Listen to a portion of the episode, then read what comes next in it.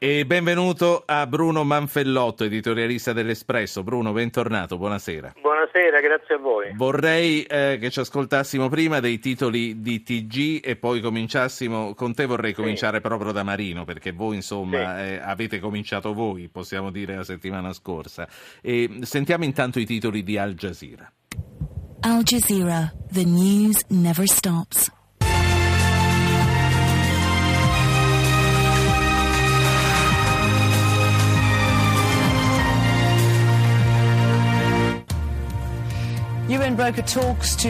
Sull'orlo del fallimento la conferenza delle Nazioni Unite per porre fine al conflitto nello Yemen.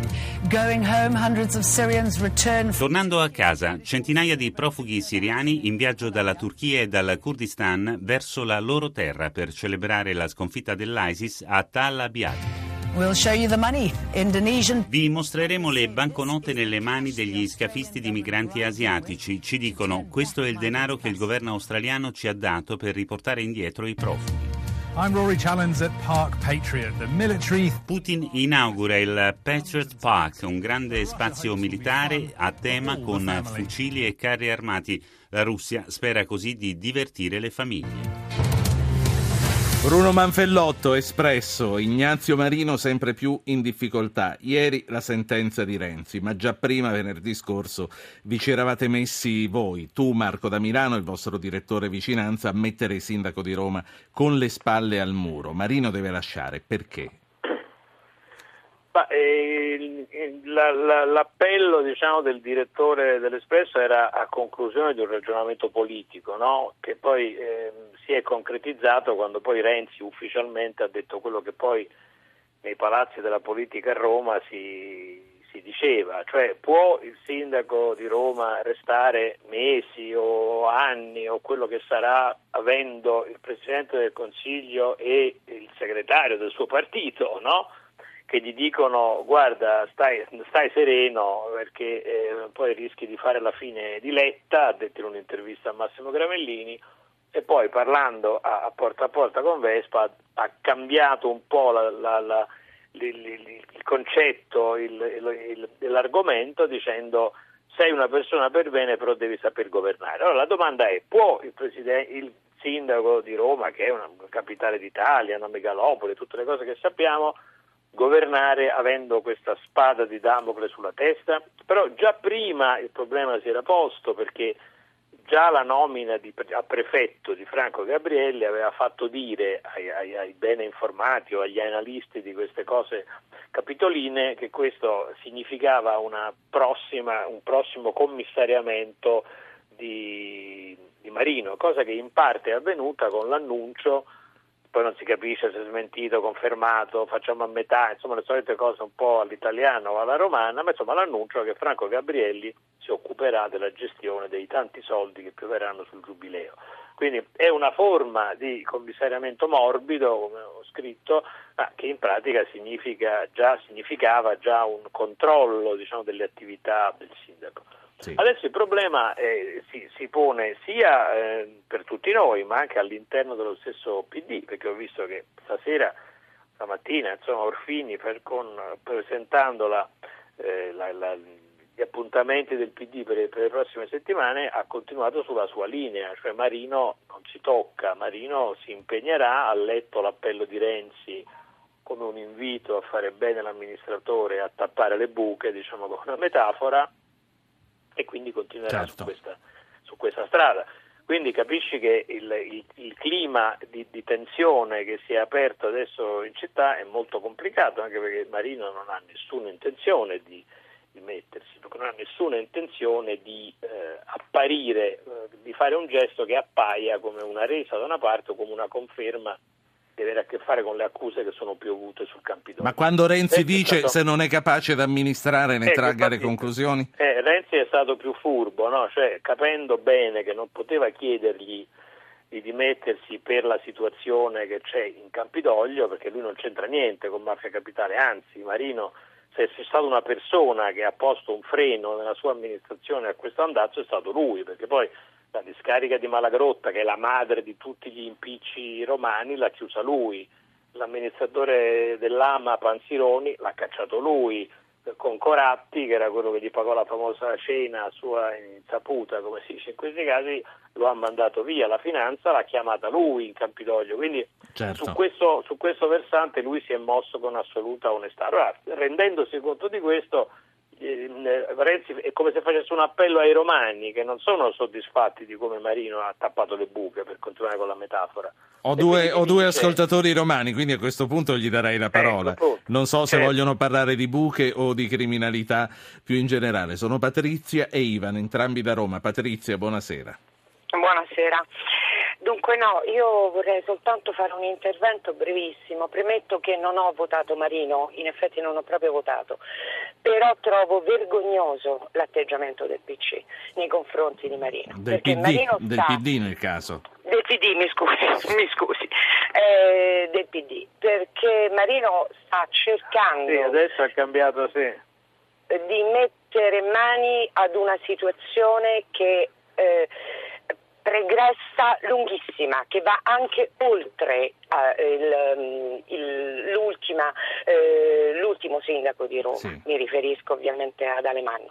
Quindi, eh, e trovo altrettanto vergognoso perché è un lavarsi le mani, un cercare di venire fuori puliti quando pulito non è nessuno. Le buche ci sono, ma i problemi sono molto più grossi ci sono problemi di partecipate che non si possono chiudere, ci sono problemi di un'amministrazione comunale che non cammina perché è incapace per una dirigenza incapace e probabilmente anche per colpa della base a cui io appartengo peraltro. Quindi ehm, Ecco, vorrei dire che veramente sono scandalizzata. Sì. Lei è un'impiegata comunale, quindi ha detto questo? Assolutamente sì. La sì, saluto. Sì. Patrizia, eh. grazie. Ivan, sempre da Roma, buonasera.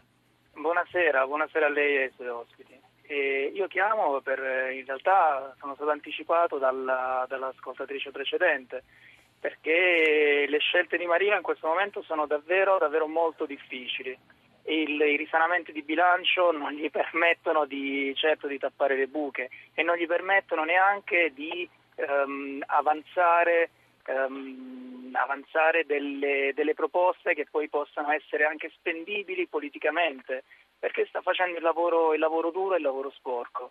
Quindi ci teniamo le buche, ma sappiamo che chi le sta riempendo è una persona onesta. Sì. Magari non troppo capace a livello amministrativo, che, che, non sarebbe nel caso cosa da poco, comunque. Eh no, esatto, no, non sarebbe cosa da poco, ma il, è sicuramente il male minore in questo momento, se si pensa che invece le buche vengono riempite sì. con i debiti, quindi meglio, meglio meno debiti è un momento difficile. A Gra- grazie a lei. Eh, ricordo, eh, stasera ho ricordato poco, il numero per intervenire è 335 699 2949, un sms e noi vi richiamiamo. Manfellotto. Sì, no, io in parte sono d'accordo con i due ascoltatori, ma eh, insomma, la, l'appello che aveva fatto il direttore dell'Espresso nel suo editoriale era quasi rivolto diciamo, sia a Marino, come per dirgli non ti fa rosolare a fuoco lento, il modo migliore per aiutare te stesso e aiutare la città è un gesto significativo. Eh, quindi è un appello diciamo così, di tipo politico. Nella sostanza io sono d'accordo con i, due, con i due ascoltatori, cioè Marino non lo puoi accusare per mafia capitale, quindi non si capisce perché dovrebbe fare lui, essere lui ad andarsene. Non gli si può chiedere di fare il capo espiatorio in questa situazione, no? cioè non gli si può chiedere di andarsene in modo che il PD o chi per lui faccia vedere che sono capaci di risolvere una situazione e di, e di, ricominciare, di, ricominciare, da capo. E infatti un pezzo di PD, PD diciamo la, la, minoranza buona, come si chiama adesso, quella di Orfini, sì. la pensa così, dice no. Senti, non, lui, eh, lui in effetti...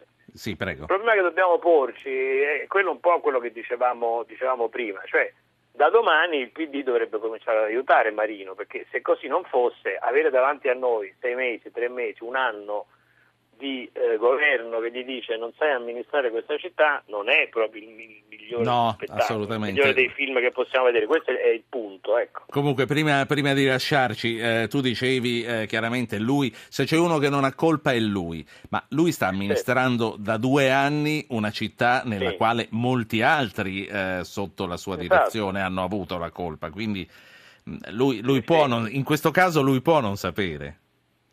No, io questo adesso ripeto, non, non l'ho visto, i, faldoni che ho visto in, in a disposizione dei cronisti giudiziari sono una, una, biblioteca, quindi bisognerebbe averli letti tutti nei, nei dettagli. Diciamo che sulle questioni di fondo, su quelle che sono in, in discussione nella, nell'ordinanza Pignatone, chiamiamolo così, insomma della Procura di Roma, sono eh, episodi che per il 90%, guarda che l'abbia detto anche Pignatone oggi in delle dichiarazioni, riguardano la gestione della giunta Alemanno, cioè riguardano un periodo che è precedente a quello di, a quello di Marino. Ci sono stati degli strascichi di operazioni che si sono già decise allora, che hanno avuto la loro coda adesso e che, leggevo adesso anche nelle dichiarazioni che ha fatto il procuratore capo di Roma, sono una, una parte minore dell'inchiesta, una parte meno significativa perché il grosso de, de, del linguacchio è stato fatto in quegli anni là negli anni delle mani. Allora, proprio per cambiare, ma per rimanere in gran parte a Roma, a una notizia di adesso. Alfano ha twittato, ha twittato sì, che sì. occorre smantellare i campi nomadi e eh, per Roma è uno dei grossi problemi. Ehm, è una dichiarazione che avrà un seguito secondo te? O... Beh, guarda, sicuramente, sicuramente, anche perché guarda, mi pare che ne abbiamo parlato anche in altre chiacchierate serali. Le, eh, tutti i sondaggi e tutte le indagini che sono state fatte su, sul rapporto tra gli italiani e gli extracomunitari, gli immigrati, i migranti, chiamiamoli come vogliamo, insomma, eh, dicono che la, la, il gruppo, il, le, le, popolazioni meno amate dagli italiani o addirittura non sopportate dagli italiani sono, sono i Rom. Perché succede questo? Perché c'è una minoranza dei Rom, perché i Rom in tutto mi pare che sono 170.000 e di questi 170.000 quelli che stanno nei campi sono 7.000, cioè gli altri hanno, eh, hanno, molti hanno la cittadinanza italiana, molti abitano in normali abitazioni come altri, come altri cittadini sì. d'Italia e del mondo, mentre invece c'è questa minoranza di 7.000 che stanno nei campi che come sapete sono dei, eh, dei manovali della microcriminalità che spingono soprattutto i bambini a quella microcriminalità odiosa che gli italiani ovviamente non sopportano, no? che va dal piccolo furto nell'autobus fino al furto nelle, ne, nelle case.